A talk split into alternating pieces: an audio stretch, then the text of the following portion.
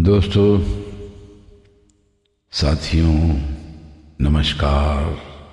Good morning शुभ प्रभात आज दिसंबर की 20 तारीख है और दस बज के पैंतालीस मिनट हुए हैं।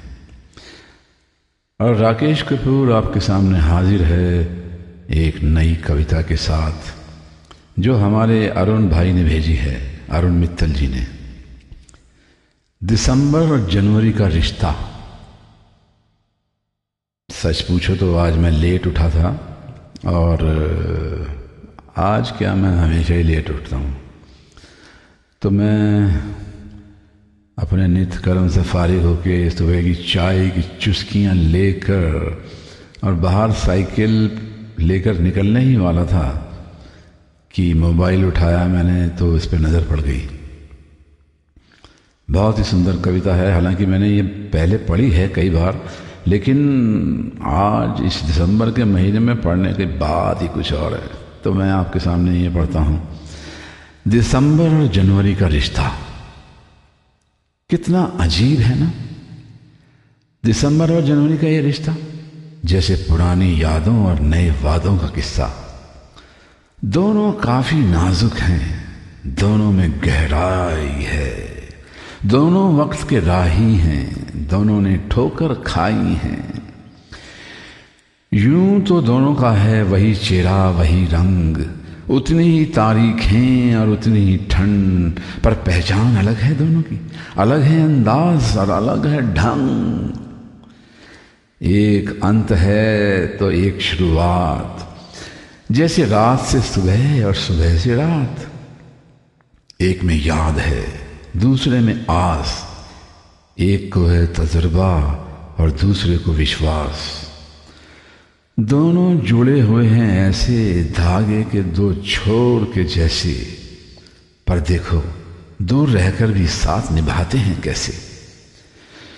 जो दिसंबर छोड़ के जाता है, उसे जनवरी अपनाता है। और जो जनवरी के वादे हैं, उन्हें दिसंबर निभाता है। कैसे जनवरी से दिसंबर के सफ़र में ग्यारह महीने लग जाते हैं? लेकिन दिसंबर से जनवरी बस एक पल में ही पहुँच जाते हैं। जब ये दूर जाते हैं तो हाल बदल देते हैं, और जब पास आते हैं तो साल बदल देते हैं। देखने में ये साल के महज दो महीने ही तो लगते हैं, लेकिन सब कुछ बिखेरने और समेटने का वो कायदा भी रखते हैं। दोनों ने मिलकर ही तो बाकी महीनों को मान रखा है। अपनी जुदाई को दुनिया के लिए एक त्योहार बना रखा है। अपनी जुदाई को दुनिया के लिए एक त्योहार बना रखा है।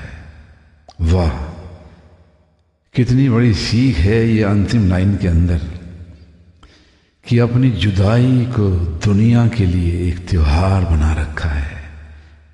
ऐसा हम क्यों नहीं कर सकते? हम भी तो दिसंबर और जनवरी की तरह ही थे। आशा है, और मैं प्रार्थना करता हूँ, उस परम पिता परमेश्वर से, कि हम भी ऐसा कर पाए।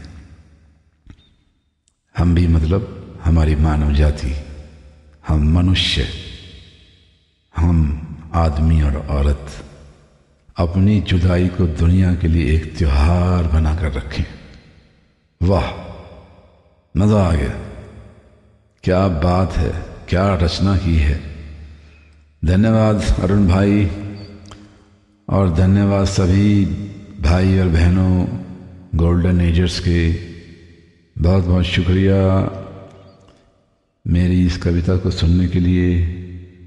आपका दोस्त, आपका होस्ट Rakesh Kapoor